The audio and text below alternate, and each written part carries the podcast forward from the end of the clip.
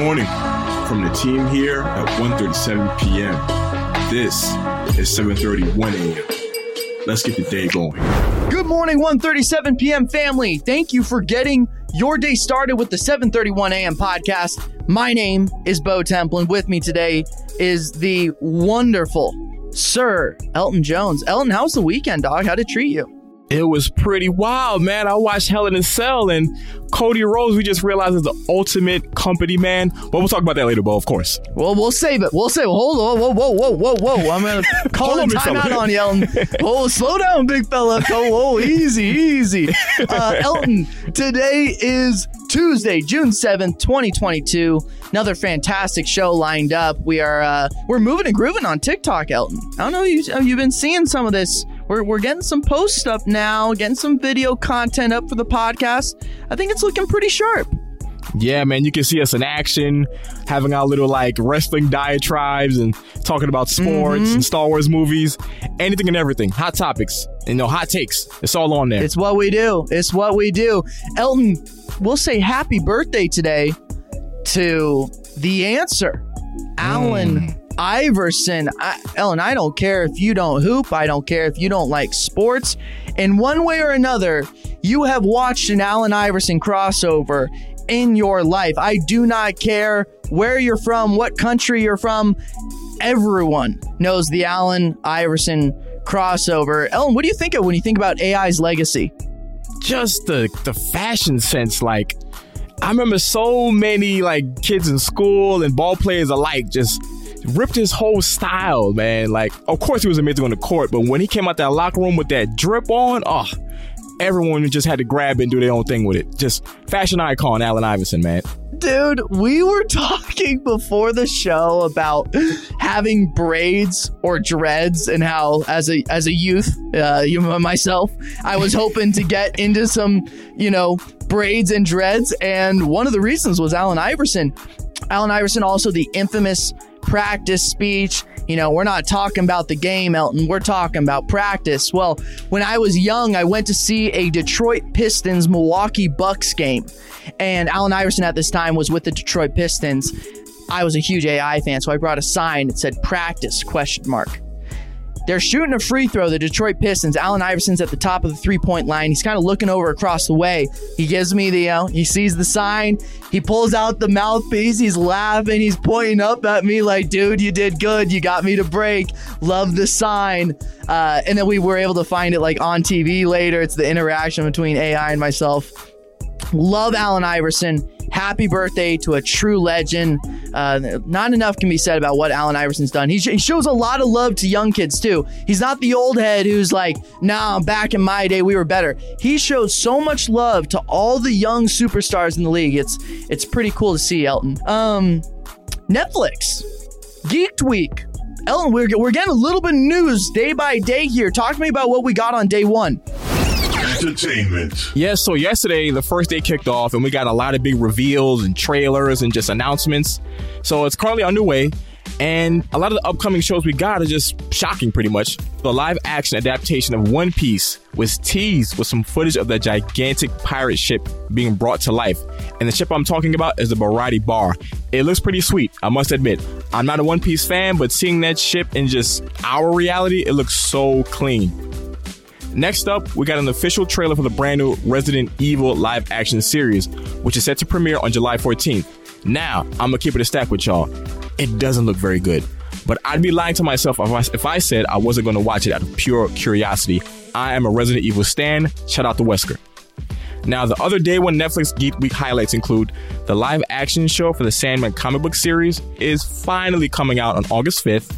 We also got our first look at Wednesday, the character, and in her spin off series, Wednesday, the new Addams Family. It's a spin off show coming from Tim Burton, so it's gonna look and sound like the joint from the 90s, so that's good to hear. Also, we got a trailer for Locke and Key Season 3. When you get a chance to check out all the news and updates on your favorite shows, it'll be coming a lot more this week, so I'll have more updates about this whole thing as it goes along. Yeah, we'll we'll keep people in tune on the whole week. I would imagine. I would I would bet they've got a little bit planned, kind of for each day. You know what's going to be hot, and I bet they space it out in some capacity, right? Yeah, Monday was just like an onslaught of news, so hopefully they have a little bit more left for Tuesday and Wednesday and, and so on. Elton, I want to stay over in entertainment. We got one more entertainment story that I wanted to get to. The show Ted Lasso, super popular on Apple, you know, TV, wildly, wildly successful, doing incredible things. Well, the writer of the show, and he actually plays a character in the show named Roy Kent, but the actor's name is Brett Goldstein. He also writes a lot of the show. He said that they are writing the third season of Ted Lasso as if it was the final season of the show. This show is really popular, really successful. There were no signs that it could or should be stopping anytime soon, but they're saying that they are writing season three as if it is the final season of the beloved show. I'm I'm curious to see how that plays out. I, I have a feeling people are gonna be pretty upset if that is the case. They're they're gonna want more Ted Lasso in their life. Pretty heartbreaking to hear, but if they're gonna go out, go out with a bang, I say. Hey, at least you're not gonna drag us on too much longer, like plenty of other shows have. So maybe maybe it's a good thing. Walking Dead. Excuse me. Oh, Elton. Oh, that's in oh, shot? I'm oh, sorry. goddamn. Oh my god. Yeah, guys. So sorry about that Walking Dead shot. Let's talk about something positive. Let's talk about NFTs, something cool. You know what I mean? NFTs. If the name Justin Aversano means a lot to you, then you're gonna like this. You might know Justin Aversano as the photographer behind Twin Flames, which is the highest selling NFT photo project of all time. So last year, he started the platform Quantum Art, which conducted drops throughout the year as part of Justin and the brand's mission to create a platform for artists and collectors to share their work with the world. So last Friday, Justin opened Quantum Space LA on the 3rd Street Promenade in Santa Monica, which is a physical art gallery meant to act as a community hub for those in Web3. Justin, while he was talking to Decrypt, said this We want to put up quality art with a quality community of people that get together and thrive off each other and support each other. He plans to open many more similar galleries worldwide. If you want to read more about the photographer, make sure you Google Justin Aversano, 1:37 p.m. to read many of the interviews we've conducted with him. It's pretty dope. Justin Aversano, check out more of his work. It's amazing and fascinating. Bo, let's talk about some of these Apple announcements. Ellen, as we were kind of putting together the show today, right? We were just going through the script, what's hot in the news. Uh, our good pal Connor put in that Apple had released some some somewhat interesting announcements over at the Worldwide Developers Conference, and there was nothing really that caught our attention too much. But then at the very end of the meeting, Connor dropped a bomb, and he goes, "Oh yeah."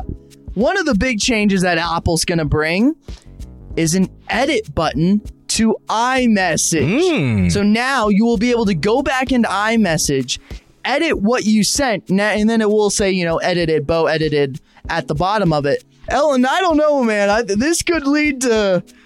Yeah, I feel like this is going to lead either to a lot of trouble or a lot of safety for people. Wh- which way you leaning? Ah, dude, there's gonna be a lot of angry girlfriends out here, pissed off boyfriends, and just group chats that just roast you to death. This this is gonna cause a lot of heartache and a lot of just roast sessions. And I'm already sweating right now, bro. I'm sweating right now just from like the nerves and anxiousness that I'm gonna feel from this edit button. I can already tell that's gonna be menacing to people. but yeah, Bo, we're gonna talk about something even more menacing: Cody Rhodes in Hell in a Cell and that gnarly injury he had. All right, Elton, let's do it, dog. I think this was uh, the most interesting story that we had on the show today, and, and this is just a doozy. Now, granted, for people that listen to the podcast, we'll try and explain to you what we saw.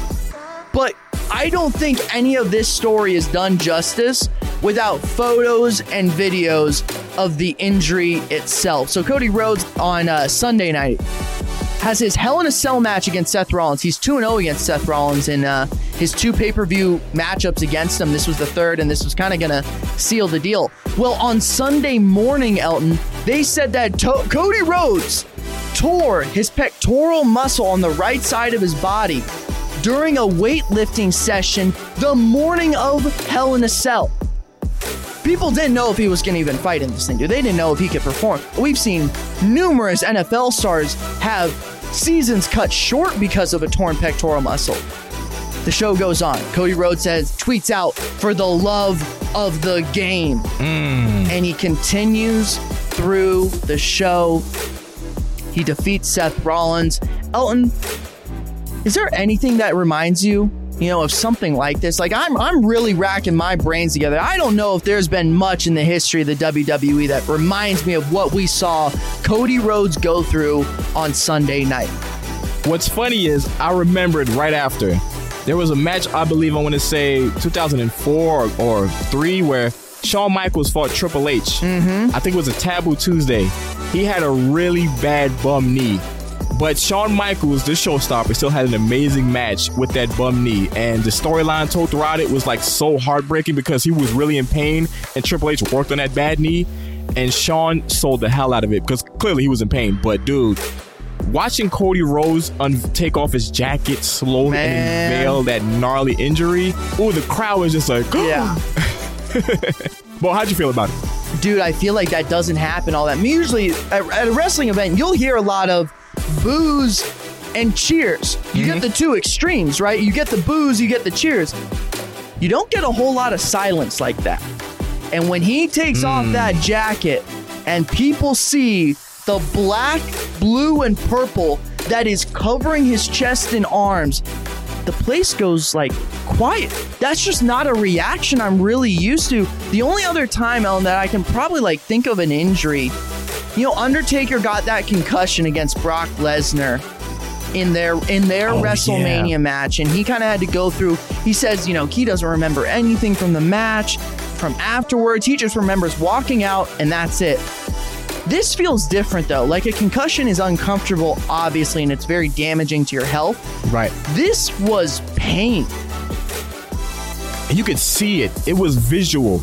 So the whole time he's wrestling, you can see it getting darker and just more purple. You're like, ah, Seth, could you could you ease off Cody a little bit? Can we wrap this up? Because this is uncomfortable.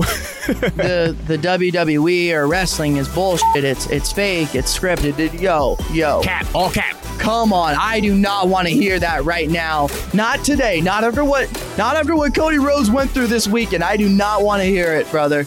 Elton, let's let's get to another sports story then we can wrap up this show. I just want to finish up with this. Aaron Donald is signing with the Rams. There were a little bit of rumors that, you know, the NFL All Pro Bowler, one of the best defensive guys in the league, Aaron Donald, he was considering retirement. They had just won the Super Bowl, his career, he's done everything. However, on Monday, Aaron Donald got a really, it's more of a raise than an extension. Aaron Donald's three remaining contract years give him a $40 million raise through 2024. This makes him the highest paid non quarterback in NFL history at 31 years old. He gets $95 million through the next two seasons. Definitely a story I want to squeeze in. He is as good as it gets. He, you know, talk about a guy who could do well in the WWE. My God, Aaron Donald might might be that man. That is it for today's episode. For more details on these stories and more, head to 137pm.com or follow 137pm on all social media platforms. Hop into our Discord. We're going, we got stages in there all the time. We have Twitter spaces now every Wednesday. It's popping. You're going to want to be involved in these live sessions. It's a lot of fun with the community. Uh, we will be back manana, tomorrow. As always, remember, stay curious.